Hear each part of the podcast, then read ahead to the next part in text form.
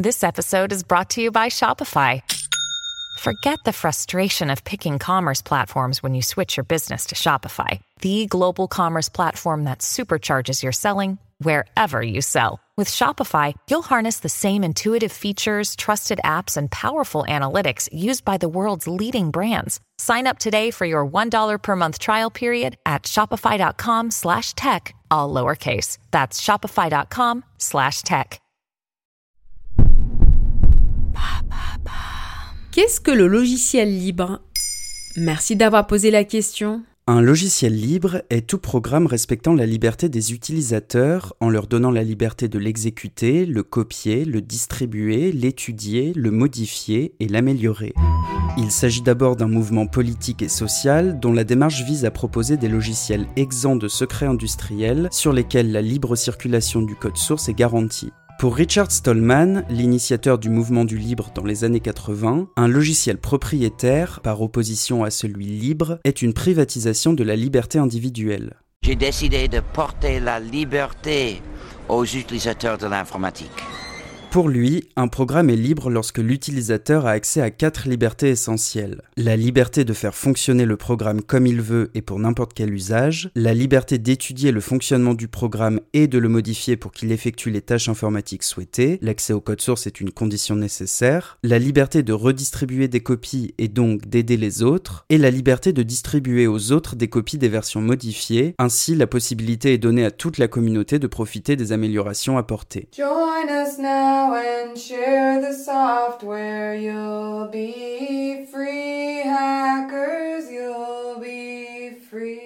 On peut citer Firefox comme navigateur libre, OpenOffice pour la bureautique ou encore VLC comme lecteur multimédia.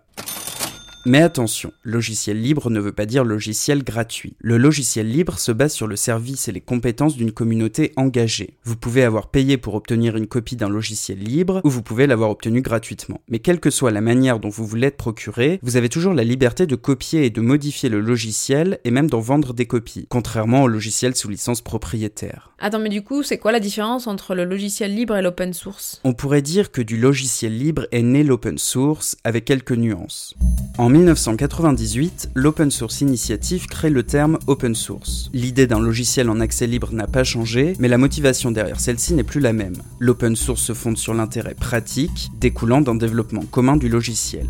Qu'il s'agisse de logiciels libres ou open source, les critères de qualification définis visent à donner plus de liberté aux utilisateurs. Il est donc facile de les distinguer des logiciels propriétaires, toutefois ce n'est pas du tout évident de faire la différence entre logiciel libre et open source. Selon Richard Stallman, la différence fondamentale entre les deux concepts réside dans leur philosophie. L'open source est une méthodologie de développement, le logiciel libre est un mouvement social. Mais quel avantage pour moi d'utiliser un logiciel libre si je ne suis pas une geek? Même si apprendre à programmer de manière éthique, c'est avoir un réel impact dans le monde d'aujourd'hui, il n'est pas nécessaire d'être geek ou ingénieur informatique pour faire partie de la communauté du libre et encore moins pour utiliser ces logiciels. Personnaliser un logiciel en fonction de ses besoins personnels donne un pouvoir concret à l'utilisateur. Un daltonien, par exemple, s'il a accès au code source d'un logiciel, il pourra adapter le fonctionnement selon son code couleur à lui. Mais c'est chaud d'imposer cette alternative face aux géants en place, non? L'association française Framasoft a lancé un pari un peu fou intitulé Et si on dégoogelisait Internet? Ce modeste et sérieux plan de libération du monde vise en trois ans à sensibiliser le public sur la question de la centralisation des données, des atteintes à la vie privée et des dominations des GAFAM, que sont Google, Apple, Facebook, Amazon et Microsoft. Mais aussi de démontrer que le logiciel libre est une réponse concrète à ces dangers, et enfin essaimer la démarche afin de créer une résilience et de faire en sorte que Framasoft ne soit pas le Google du libre.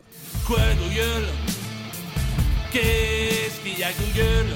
Pierre-Yves Gosset, délégué général de Framasoft, explique Notre campagne vise à démontrer qu'un autre Internet est possible, libre, éthique, décentralisé et solidaire. En somme, soit on mange un plat préparé dont on ignore l'origine, soit on se met à cuisiner des produits locaux que l'on aime bien. Voilà ce qu'est le logiciel libre. Maintenant, vous savez, en moins de 3 minutes, nous répondons à votre question. Que voulez-vous savoir? Posez vos questions en commentaire sur les plateformes audio et sur le compte Twitter de Maintenant, vous savez.